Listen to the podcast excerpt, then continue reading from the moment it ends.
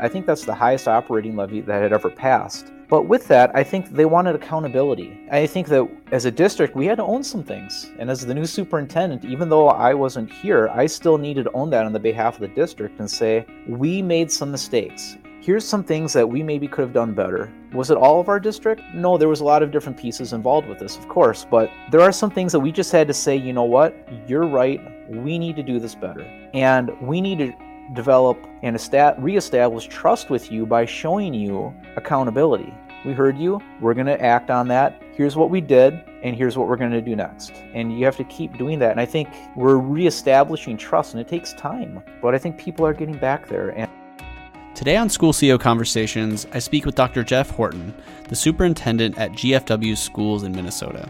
We talk about courageous conversations and how to move your entire community from worry to hope and how to transform education for your students while you also attract new teachers and new offerings for your entire community.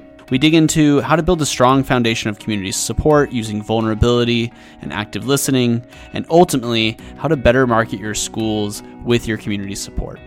As you listen to this conversation, I hope that you'll grab a few takeaways. And after you finish listening to the episode, that you'll share those on Twitter or LinkedIn and share those takeaways with your colleagues in other districts and with your own team members within your own schools. It's time to join the conversation. Well, Dr. Horton, I'm really excited to talk with you today. I really appreciate you making the time. Uh, I'm super excited about today as well. Thank you very much for having me. One of the things we talk a lot about at School CEO is that marketing is really the practice of influencing how people think and feel about your schools and your district. And just in our conversations leading up to today in the recording, it's clear that you've done a really good job of that. You and your district have kind of come to that moment where there's a crossroads and uh, kind of having to decide is this going to be successful or not, and really taking on that challenge. So I'd love to hear you just start talking about what was the story about GFW Public Schools when you started? And as a follow up question, you know, what's that story that's being told now?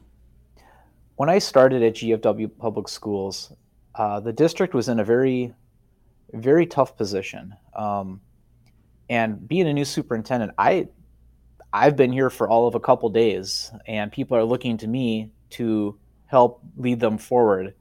And I think the very first thing you have to do is to understand the story that has been going on uh, prior to you getting there. So I think going out and doing listening sessions with the community was one of the biggest things that has led to the success here at uh, GFW Public Schools.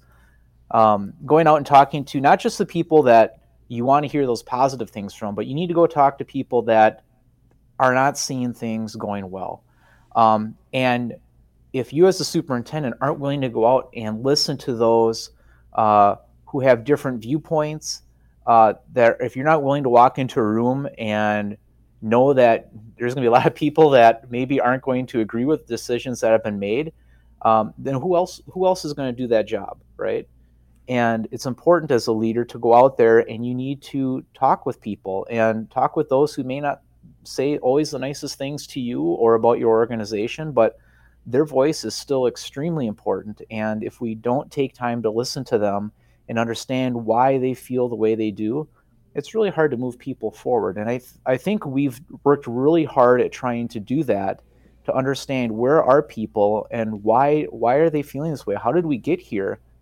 And then to offer them some options on ways we can move forward together and bring them together throughout that process. And I think, you know, from start starting in this district where we are now, uh, we went from a place of a lot of um, worry, uh, hurt, confusion, but but hope too. I think there was a lot of hope there, and I think now we're at a point where you say, "Wow, you know, we've put some things together here by working together as a community, um, and we've really transformed what education is looking like here for our students." And I think the most exciting part is we're just getting going uh, we've really been working on building the foundation, and from here, we're going to be able to do so much more. So it's, uh, it, I, I think this has been one of the most rewarding experiences of my career, being able to serve the people here in GFW. Yeah, that's really interesting. I I'd love for you to dig into like maybe a few things that you heard when you did that listening tour. So when you had just started, what were some of the things people told you, and what are you hearing now, especially on those same points? Well, when I first started, remember we were uh, we had just closed down schools across the nation. So this is uh, this is 2020. Um, school districts have been closed down, and I'm trying to figure out how I'm going to get in contact with people. Um, additionally, in our district, people are spread out quite a bit. Uh, we're a rural ag community, and so what does that mean, and what does that look like? Well, you know what? There's a lot of space on a farm, and so we, I would go out to farms, and I'd be out there till all hours of the night, and I mean, we were very far apart from each other. We had to do the social distancing, so we had these massive circles that we were trying to get into to have conversations. Um, you know, we we did a lot of the typical things you did. We we tried to access people online. We did things in different languages. We did things by going out to community centers. We I tried to go to every gathering I could just to be available to listen. And there was definitely some themes that emerged. And I think in our district, um, I think there was a lot of hurt that was going on at the time. Uh, the district had gone from a place where we were one of the first districts in the state of Minnesota to go one to one, and so that that's a that's a district that says, "Hey, we're innovative, we're ahead of the curve." To a place, not even a decade later, that you're looking at possible dissolution and not even having a district because your finances are in disarray. Um, schools are getting closed and you're wondering how did we get here a place that had so much pride and you know had a lot of success in many different areas of academics and technology athletics and activities to to this that it, I, I, think there was a lot of hurt and, and a lot of confusion as to what happened this isn't the school that i remember because a lot of our folks stay here and they were graduates and like what has happened and why has that happened um, so I think that was the theme I heard. Um, the second thing I think I heard was they wanted a reason to believe. So despite the frustrations, despite the hurt, they were most people were looking for a path forward. They're like, how do we get out of this? How do we get back to what we perceive once was? And I think that was really important. So there's a, there was a strong degree of hope. Um, and that's a very powerful thing and if you can can work with people to understand what is they're trying to do and provide them a place to channel that energy and that passion you know you can do amazing things and i think that's why you know when they tried to pass a, a bond referendum prior to me being here 81% of people said no and on day 41 of me being here we had 63% of people vote yes on an operating levy I mean, that tells me that people want a district here and believe in the district, and that's in our community. That I think that's the highest operating levy that had ever passed. Um, but with that, I think they wanted accountability, hmm. and I, I think that as a district, we had to own some things. And as the new superintendent, even though I wasn't here, I still needed to own that on the behalf of the district and say, we made some mistakes. Here's some things that we maybe could have done better was it all of our district? No, there was a lot of different pieces involved with this, of course, but there are some things that we just had to say, you know what? You're right. We need to do this better. And we need to develop and reestablish trust with you by showing you accountability. And I think that's why having that 100 day plan right out the gate and then coming back on day right after the 100 days to say, this is what we said we were going to do. This is what we did. And this is what we learned and now here's what we're going to do next. And then we come back again and say, we said we were going to do this after listening to you. We heard you. We're going to act on that. Here's what we did, and here's what we're going to do next. And you have to keep doing that. And I think we're reestablishing trust, and it takes time.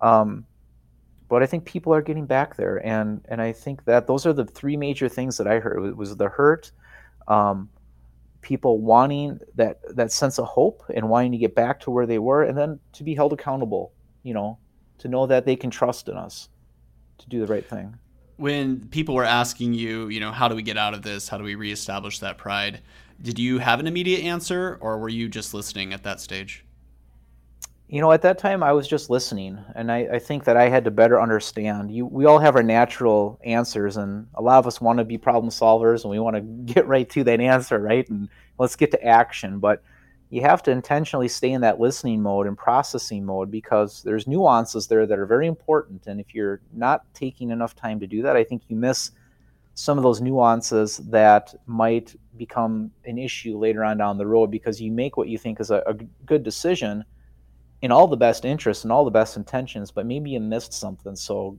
again, that goes out to that's one reason you have to go out and talk to people that don't necessarily agree with you or agree with the things that are happening prior to you being there in this case because their their perspective is important. There's a reason they feel that way. And so we have to learn more about that. Yeah. Dr. Horton, you seem very comfortable with challenge and vulnerability. So I'm curious, where does that come from? Well, I appreciate you saying that. I think that's something that I uh, that at least I continually work at. Um, I had a I've been very very lucky to have just some amazing leaders in my life that I have looked up to. Um, I didn't plan on being a superintendent. I I was a teacher. I was very happy teaching. Um, you know, I thought maybe I'd be an assistant principal someday at the end of my career. Maybe that may happen. You know, I didn't know, and somehow I ended up here. but you know, there was one of my mentors, and his name was Dr. Paul, uh, a very seasoned uh, principal, uh, amazing leader. And I remember one day, um, I was a teacher at the time, and he'd sent out an email to the staff. And I didn't know anything was going on in, in his life or anything. And he shared a story about uh, one of his kids and the struggles that were going on and the struggles he was facing personally and I was like, and I was just totally blown away. I, I mean, to be so transparent about your life and to be that vulnerable and that comfortable and that confident to show that vulnerability to others, it really made me stop and think about that.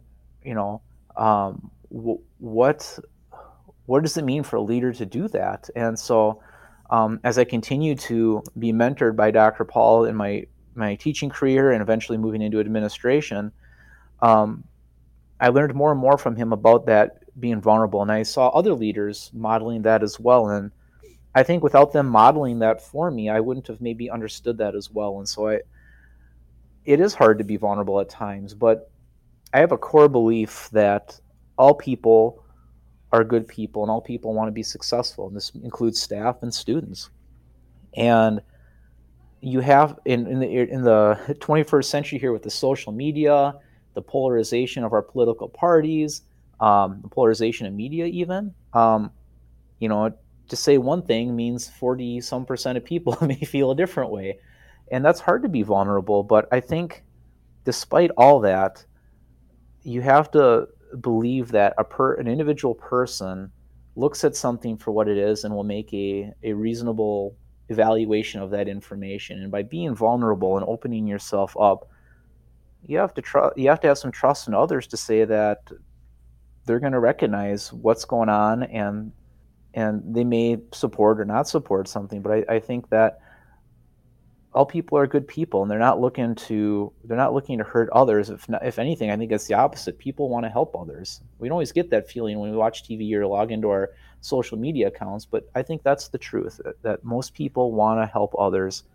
And by being vulnerable it helps other people work through their own what might be insecurities about being vulnerable with you or an organization or others. And you have to be willing to be vulnerable as a leader and you have to be willing to admit hey i, I made a mistake. I did something wrong.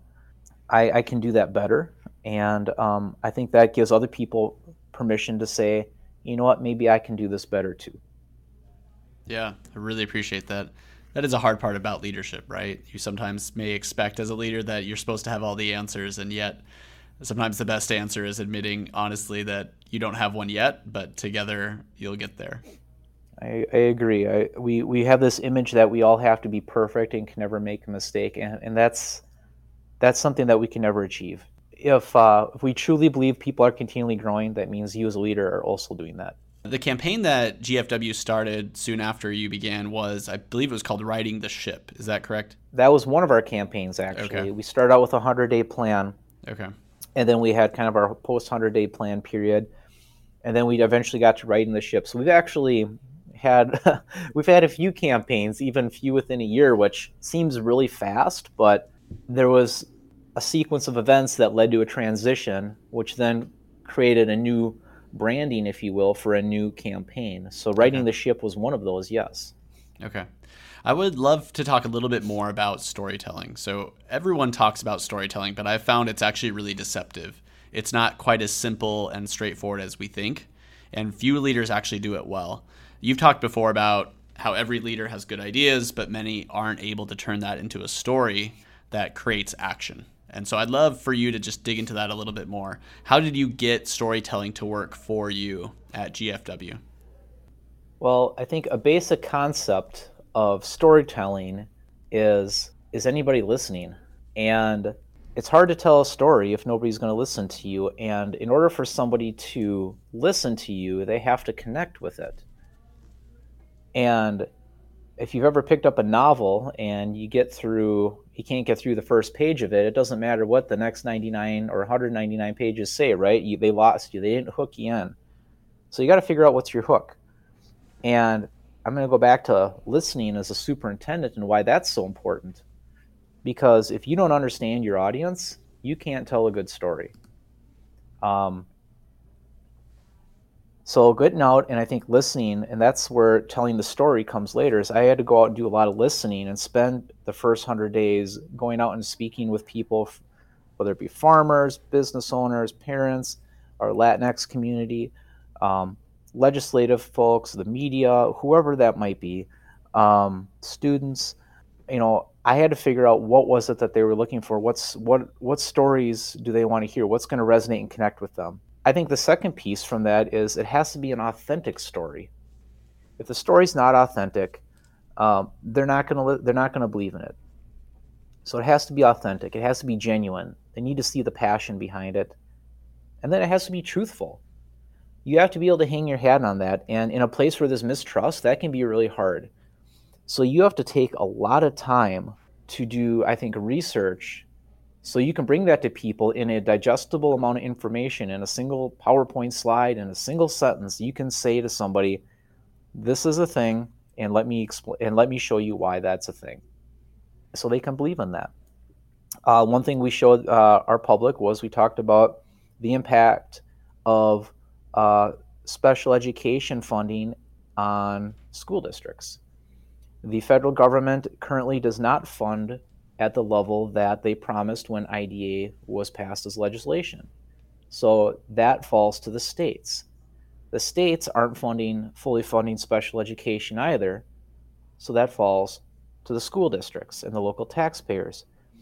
As a former director of special education, I have a strong passion for students with uh, who are serving, receiving uh, special education services or may have a disability, and I believe the things that we're doing are right but it does have a it does have a cost to it. And when you are doing that then that impacts other things. So i think that's why it's that's been such a big advocacy piece across all states and with all superintendents and school organizations is to fully fund special education. But um, in a single graphic we were able to explain that. And that resonated. It was truthful. It was authentic. People wanted to hear about why the district finances were where they were. And is that the only reason? No but that is a piece of it. So um, that's one of many pieces you can kind of put together to tell your story. Um, the other thing I like to do is um, I have an equity tool that I use, and I use this tool to help me better process through what the positive, neutral, and harmful impacts are of a decision or of a story. And a lot of times, what I come to after going through that is I need more information. I need to better connect with certain groups of people. Um, within our within our community to better understand how they feel about a topic or something. So when you're coming into that story, your understanding of that perspective is deeper. You've connected with some folks and you can embed those threads into your story to tell that to tell that authentic truthful story that's going to resonate with them. And so it it takes a lot of time to do that. Um, the interesting part about GFW for me was uh, we had to pass an operating levy in 41 days. You know, usually you spend a year and a half on a process like that or more. Um, and we had 41 days, so that was quite the intense effort and quite the learning curve for me. Um, I mean, we were up five in the morning going out to visit with people, and we were out there till eleven at night talking to people. You know, was, what was the story that you're telling? You know, at at six in the morning or late at night that resonated with them? Because you're right, 41 days isn't much time at all. So there must have been something to that story or narrative that was truthful and authentic, like you were saying, but it had to have some kind of hook if it got them to show up to the polls and, and vote for it. You know, I think I think the first and biggest thing was actually just having the opportunity to be heard and to express their hurt. Um, you know, after the the first two questions was where's the coffee and where's the donuts, the, the next one is, you know, tell me what happened. Tell me your story. Tell me your experience about what happened. And so my story for the district wasn't necessarily new. It came from the story of the community. But we were able to take that and focus it into something that acknowledged where people were touched on the hope which they wanted to work towards something bigger and then offer them that path forward so i think again, it, really kind of goes back to that to that listening, that accountability, owning those things, um, the vulnerability, um, and hard work. I think our community values hard work, and I think when they see somebody working that hard to understand and listen, I think I think that was a step in the right direction. That says, you know what, I'm I'm going to try this. It's really powerful. Before this call, uh, you had shared some of the presentations you used, and in one of them, you mentioned uh, or you shared a video of Simon Sinek, who I think is a great speaker, and I've really learned quite a bit from him. But he talks about the golden circles and having an organization's why at the center. So really understanding that why. And I'd like to double click on that and ask you what is GFW's why, and then how that influenced what you were just describing around storytelling and listening. I think that was what we were searching for when I first started. Is we didn't have a why, we lost it. We went from that district that was the first one to go one to one with iPads uh, in our state, and that was that was huge. Um, you know, the media came out, they took a look at it. We were trying to transform transform learning in new ways and innovative ways, and then, um, and then now we're here, right? We're looking at we're facing a projected negative 12% fund balance. Uh, people are talking about the district breaking apart and ceasing to exist. The programming has been cut back beyond what is appropriate. Um, I mean, I think the district was in survival mode, um, and why wasn't even on their radar. But I think through listening and talking with the community, we were able to reestablish what our why was. Um, kind of starting with myself as a leader, I mean, I believe that we need to challenge the status quo of education. We are not where we need to be. Are there some good things? Absolutely, there's some great things, but we need to challenge the status quo to make ourselves better and rethink how we are serving students. Um, if we're seeing 4% drops in enrollment across the country, why? Why are we seeing that? What is it that we're not doing that makes families feel like public education is doing what it needs to do? And I'm pro I'm pro public education all the way here, but we have to take a good look at ourselves to say how are we challenging ourselves to get better and how are we changing ourselves to improve.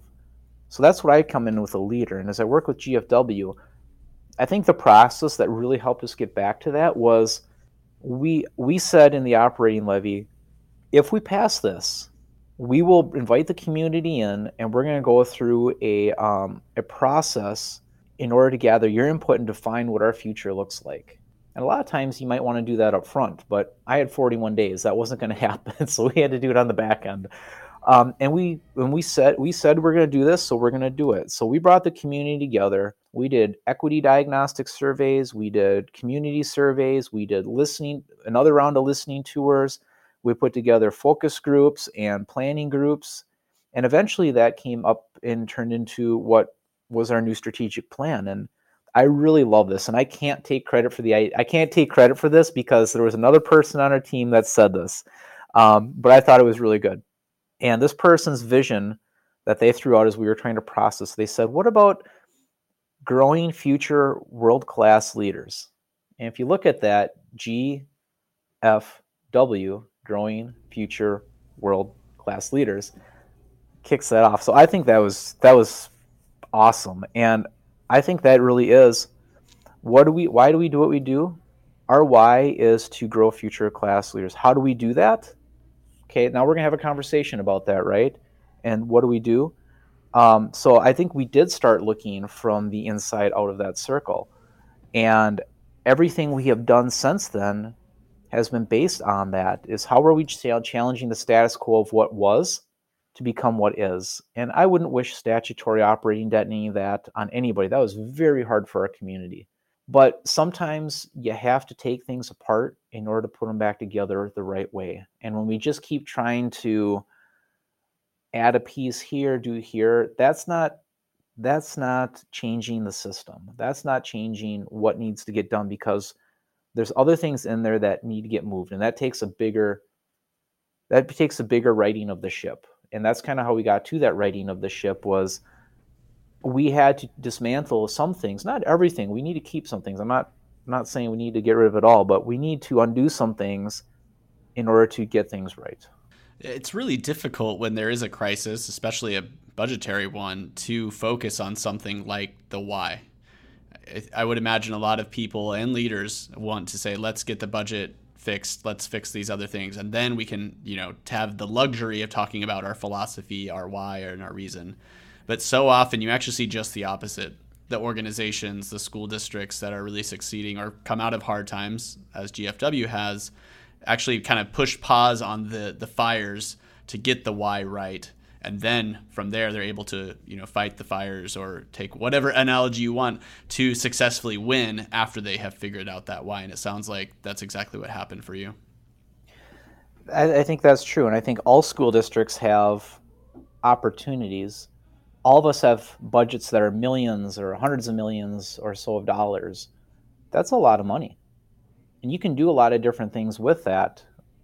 How how much are you willing to do and how how much are you willing to work with your community as a leader to see that systemic change happen? And when you're doing that, you're moving people's cheese. and when that happens, you're going to create something. So there's a lot of dynamics that come into play, and that and that's hard thing to do. That's hard for boards. That's hard for superintendents and leaders to do, and that's that's why you have to get out in the community so much, and you have to work with people, and you have to get a sense of where you can go and what you can do. Um, but also at the end of the day, you have to remember that you are here to serve students and to help students be successful. And for us, that's growing future world class leaders. And that means at times, and GFW faced this too, we had to make some really hard decisions. And my hat's off to the school board. Um, when the times came to those moments, they made decisions that have led us to where we are today. And that that comes from being a superintendent and board team. That comes from working with your leadership. That comes with working with your staff. But um, you know, developing that board superintendent team because that's what you are. You are a team. You're you're in it together. Even as we see these elections happening right now, and there's a there's a lot of dynamics in school board elections across the country. That's a, a hot topic right now, right? But um, no matter who's on your board, that's your team, right? And you don't get to handpick your team, and that's okay. Just like in the community, there's lots of people that have different perspectives, and they're bringing you those different perspectives. Um, that can be a strength too. And hats off to our school board for making the tough decisions when they did, um, because that's why we're able to do what we are doing today. I have so many questions about school boards for you. So, like you said, it, it is a contentious topic. It's you know maybe used to be kind of the boring part of an election, and now it's uh, definitely top of mind for almost every community. What are what is the relationship between you and your board, and how have you made that productive?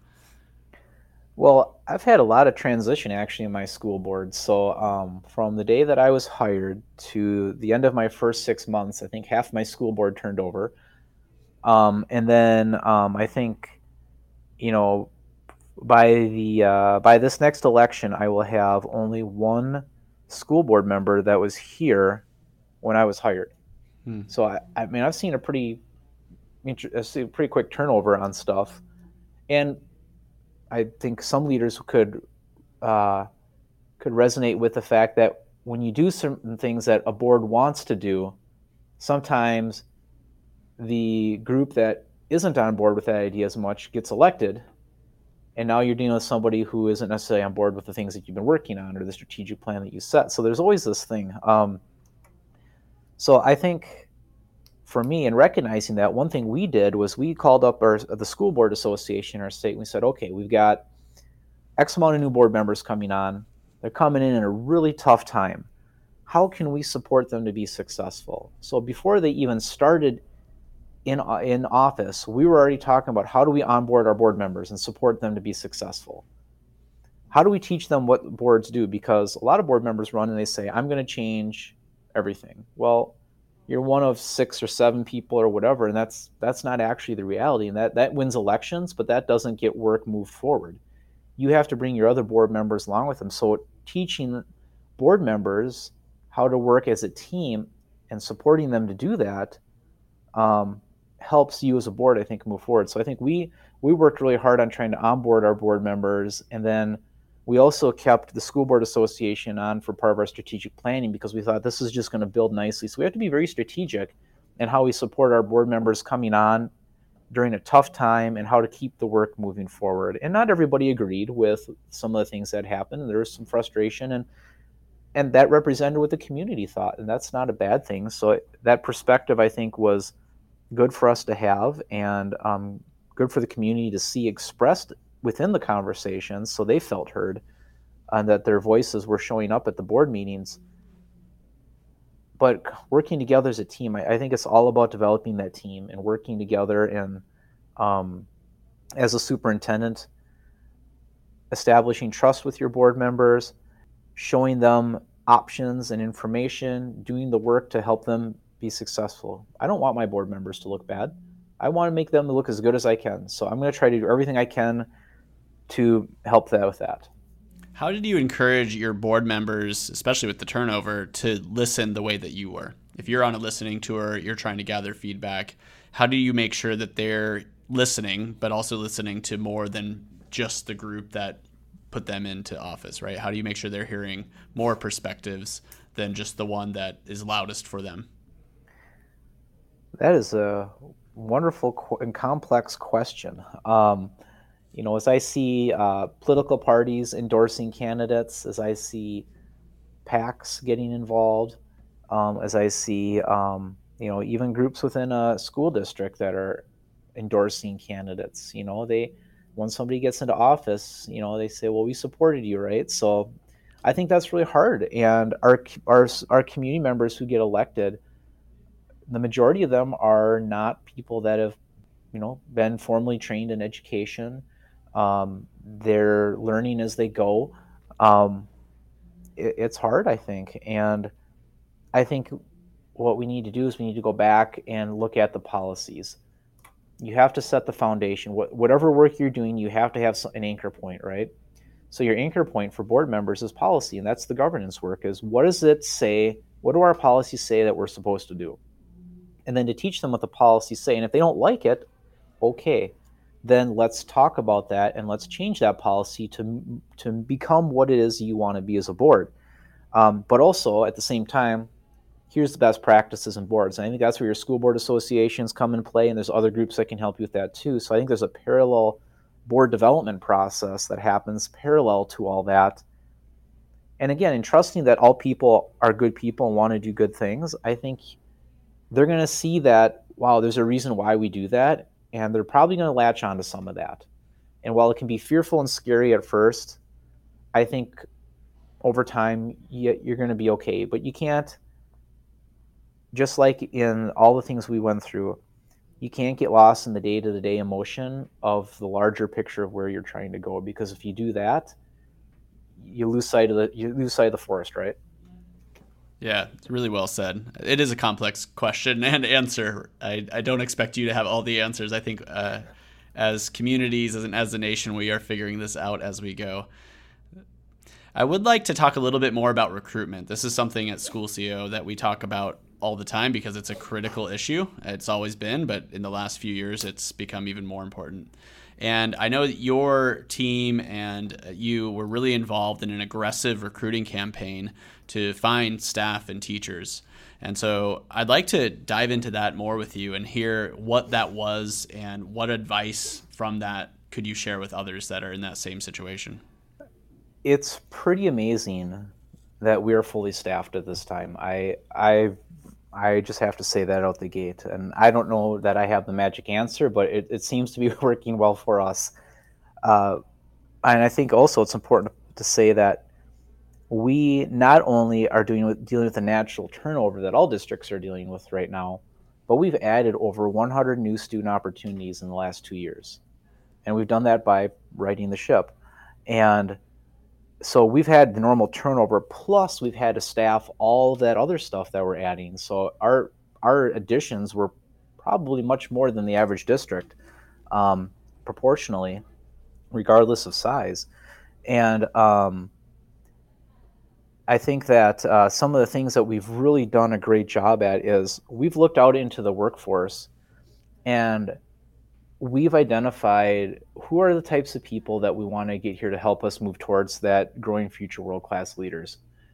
And I think having um, licensed teachers is essential. We have to have them, and and our teacher prep programs do a great job, and the universities do a great job. But there's also other people out there that can come into our schools and help us out. And I think in career and technical education, this is one area that we can really take a look. Um, we have uh, we have a, a, person working in our district, for example, right now, who has been working outside of the classroom for their entire career, and this person has come in to the CTE world. We now are transforming our CTE experience for students. Are within the first month of school, some of our female students approached me who were very reluctant to take some of these classes and said, This is my favorite class. I was walking down the hallway and I heard two students having a conversation say, I don't care what class that teacher teaches, I'm signing up for as long as I get into some class that this teacher's doing, I don't care what it is. I mean, these are just little snippets as I'm walking by or people are stopping me. Um, we've suddenly found new partners in the community that are saying, We want to invest money in your schools. Um, there are people out there that can bring value to your school. And in our state, there's a, a, special application that you can get a teacher license for somebody who has certain level of experience out in the community. And so we started thinking, okay, uh, what what what are, there's great people out there, and maybe they didn't go into te- make a decision at 18 to become a teacher. You know, I, I hate to break it to any students listening, but you might not know everything at age 18. you learn a couple things after that, right? So in looking back, you know years later they say i might have i might like to do that now that i'm 35 40 45 years old i'd like to i've done this out here i want to bring that back and teach others and that's a really rewarding thing. So having opportunities and pathways to help people come into this into that mid-career really helps. And that takes a lot of different things to have that happen but that's one place we found some success. Um, another area is growing our own. Um, growing people within our organization supporting them to go back to school creating an environment where they are supported and then can get into that. Um, another area that I think that uh, we do well job is uh, in mental health. So there's some amazing mental health um, people out in the world, and they have some really strong gifts. And and, and I don't mind saying this uh, during our podcast, we underpay them terribly. If you take a look at what people that have a, a master's level beyond degree in mental health, counseling, psychology, I, some of those people are working for next to nothing and they're working super hard jobs to all that because they're passionate about what they do they're passionate about mental health they're passionate about kids or adults in those situations they have a deep skill set that can help us especially in post-covid world where mental health is such a topic right? So how can we harness their skills and help them? So is there a role for them in that? And they they're you know these are people with master's degrees and beyond sometimes. So, do you have a mechanism within your district to welcome those people in, to get them into a classroom or get them into a role where they get a license, of course, um, to fill that? And we found those people when we did our when we started doing our job postings. I wasn't getting any hits when I was calling it uh, certain things, and we said, okay, let's let's rebrand our our position. And we rebranded it. All of a sudden, I had more people from the mental health world that I knew what to do with. I'm like, oh my gosh, like all these people are out here and they want to be a part of the school district. And our problem was we just weren't marketing it right. So we had to make sure that we were using not school language, but maybe professional world language in our titles. And and sometimes we get a little lost in our acronyms within the educational world. But let's let's talk about that. What makes sense to somebody else? So bringing in and utilizing the skills of the community. We found ways to bring in people that speak different languages, and some of them didn't have the quote unquote qualifications from an educational standpoint. You know, we, we put these barriers in there. Well, who's to say that you need this to be that? Um, and so we took a look at that and what barriers are we allowed to take down that would allow somebody who is highly skilled um, and maybe had systemic barriers in their life growing up that didn't allow them to check this box, but they still have all the skills. They have the language pieces, they have this, they have that. And we found ways to bring them in um, again, and these are all perfectly okay. We didn't do anything, you know, that wasn't okay. These are all licensed individuals per their area. But, you know, what internal systems and structures do we need to look at to take down barriers to help people come in and, and do that? And by doing that, I think we've opened up our pool of candidates. And I think we're a stronger district because of that, because we now have new perspectives coming in. We have different types of skill sets. You know, one of our one of our more favorite teachers now is coming from not a non-traditional approach to education and that's okay and that's we can bring there's a role for some people like that. Can everybody be that person? No. Um, that doesn't work for all subject areas and all things we're doing but in some areas it can work well. And it's rounded out our staff. It's made us a little bit more um, diverse in our thinking. I think it's made us more diverse in terms of the language opportunities for students and the access and barriers. And we're i think we're a stronger district because of it what I'm hearing is how much it's a holistic approach to education and community. And it's not just those that have chosen that as a profession, but looking at, you know, zooming out and looking at the larger picture of, you know, what is a school for? What is the actual objective of students in a classroom, right? And I, I really like how you're involving the community, showing that everyone can get involved. Um, maybe not everyone does, but at least there are opportunities for those that have had a different career and to contribute back, even if they're not going to take a traditional teaching path.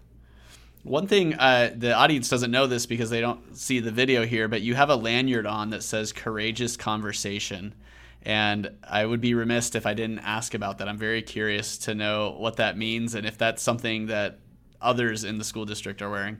I've had this for a while actually, and, and I do continue to wear it. I think that's just really what it is. It's having courageous conversations with individuals and developing a space and a framework where you can have those conversations. And I think so often in such a polarized political climate, um, we don't take time to create the space to have a conversation. And that takes work. To just throw a group of people in a room and say, let's talk about this, probably isn't going to work out too well. It might, but you're going to have to be on your toes and you're going to have to have a heck of a facilitator. um, by taking time up front, just like when we talk to our teachers about starting the classroom, I don't want you doing instruction day one on your math standards or whatever. I want you to take time. I want you to build the class the class relationship with each other. So as you know, when we go into a place to talk about a tough topic, and we set the framework to have the conversation and we've seen places where we put people in there and i know there's well intention to bring these different perspectives together which is good. But if you don't have those norms established you don't have people buying into those things and agreeing to different protocols and also monitoring themselves. When you say something i might go to a state of emotion or i might make go to a place of having some type of intellectual response. Like i might get defensive like i'm going to have different emotions going. How am i how am I monitoring myself? And also, once I can understand myself, how am I observing others in the room? That shift of the body, that thing, how am I picking up like, okay, there's something happening over there. Let's I need to be privy to that. Where are they on their compass? When they're saying something to me, let's not personalize that. Let's understand that they're coming from a perspective and a place, and we need to work through that. But if we don't spend time working on ourselves and then working on our teams to have courageous conversations, you know we're we're not going to be able to do the work we need to do. We're gonna we're gonna we're gonna hit a point where we maybe can't move beyond that potentially. I really like that. A final question. I want to be conscious of time here. How do you define success for yourself and for your district? You know, I think one piece that I've really tried to use as a point of success, and I think this goes back to accountability, is it's working through the process of listening, developing a plan with the community, with the board, with the staff that we want to achieve. And then it's following through and holding myself accountable to doing that, and then showing people that we've done that.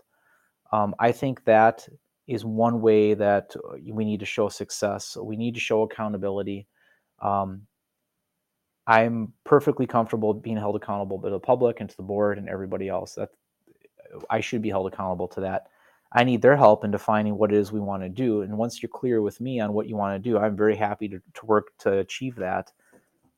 And for me, uh, kind of on a personal level, you know, I I get excited about about uh, opportunities for growth, um, both for myself, but also for organizations. And I, I don't shy away from a challenging conversation. I don't challenge, I don't shy away from a school district that's facing dissolution and a, negative 12% balance. I that I get excited about helping and serving others. And that's that's what I am all about. It's about it's about serving others, it's about challenging that status quo and bringing people together to a place uh, where they want to go. So um, I think that's how I would probably define success, and I, I strive to do that, and um, will continue to keep growing myself, and hopefully grow those around me and the organizations I work for to to achieve the, the picture of what they want to do within the focus of best practices and research, and you know, again, where we need where we need to be going for students. It's fantastic. It sounds like you're very much on the right track, and it's exciting to hear about the success that you, your community, and GFW schools has had. Thank you so much, Dr. Horton. Really enjoyed this conversation, and I'm excited to have others listen in. Yeah, thank you very much. It's been a joy. School CEO Magazine publishes original research, interviews, and more in our quarterly magazine that's read by more than 15,000 school leaders. If you work in K 12 leadership, administration, or in communications, we'd love to start mailing the magazine to you. Go to schoolceo.com, click subscribe now, and check the box to receive the print edition of the magazine. School CEO Conversations is produced by the School CEO Magazine team and is powered by Apogee. I'd love to get your advice to make sure this is the most actionable and insightful podcast you listen to. Email me at tyler at schoolceo.com with thoughts and advice and can you do me a small favor? Go online and share this episode with one friend or a colleague that you think would enjoy it. Thanks for joining the conversation, and take care until the next one.